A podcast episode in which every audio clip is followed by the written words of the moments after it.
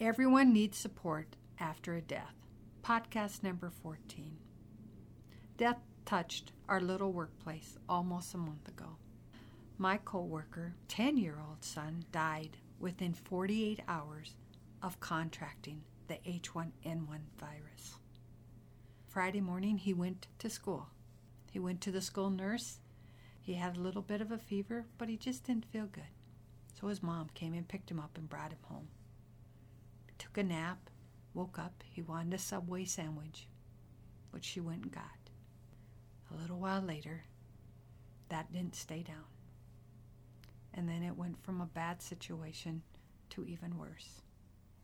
That night, he was in the ICU. They were drilling holes in his head, and he was on a ventilator. Within 24 hours, he was considered brain dead. His mom tries to remember the last words that he said of how he wanted a Subway sandwich. We deal here with death every day, but this time it hit very close to home. For we had watched this young, shy boy grow up as he stayed beside his mom's side. If you ever saw Mama Bear protect their cub, well, that was my friend. You don't mess with her kids. But I must humbly say that her loss had made us all remember how fragile life is. We buried that little boy on a Thursday. And on Monday, his mom was in our office working. I thought, how can this be? But our workplace was her safe place. She instinctively knew who and where her safe place was. That's what I want my message to be about today. Where, who, and how do you find your safe place? Follow your heart. On my whiteboard in my office, I have a saying from Robert Kaul. It's the heart holds answers the brain refuses to see. Grief is a time your heart and mind are on two different pages. Watching my friend, I see her support network, and she isn't afraid to reach out or to show her tears.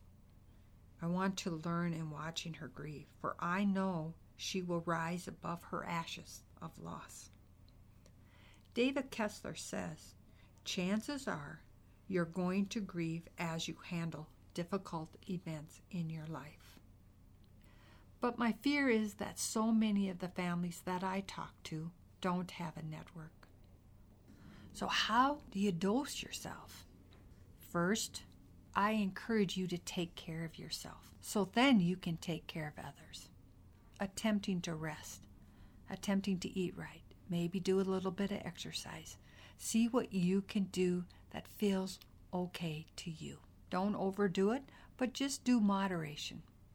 Second, tell your loved one's story over and over, for this is your memory and it deserves to be heard. Third, listen to what is being said, or perhaps find wisdom in hearing another person's story. Fourth, read, since chances are you have a brain fog that doesn't allow you to remember from day to day or hour to hour. But life is going on. So read and reread those pages until they can make sense to you. Include your family and friends. It may feel uncomfortable. Be open to show your pain. Be open to let them know what you're truly feeling. Don't put on that fake smile and say, No, I'm doing okay. Show them your tears. Be brave and show.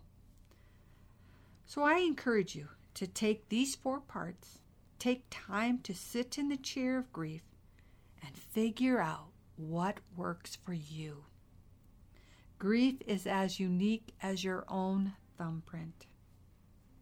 Think of it as forming a picture as you tell your story and you remember different things about your loved one, you're forming this picture over time. And eventually, what happens is that picture gets put up on the wall. The difference is you won't always be carrying that picture. It will always be a part of you, it will always be a memory, but you don't always have to carry it. And that's working through the grief. And you will always be able to walk by that picture, touch that picture, and remember it and honor it. Remember, grieving is the most difficult physically, mentally, and emotionally that you will ever go through.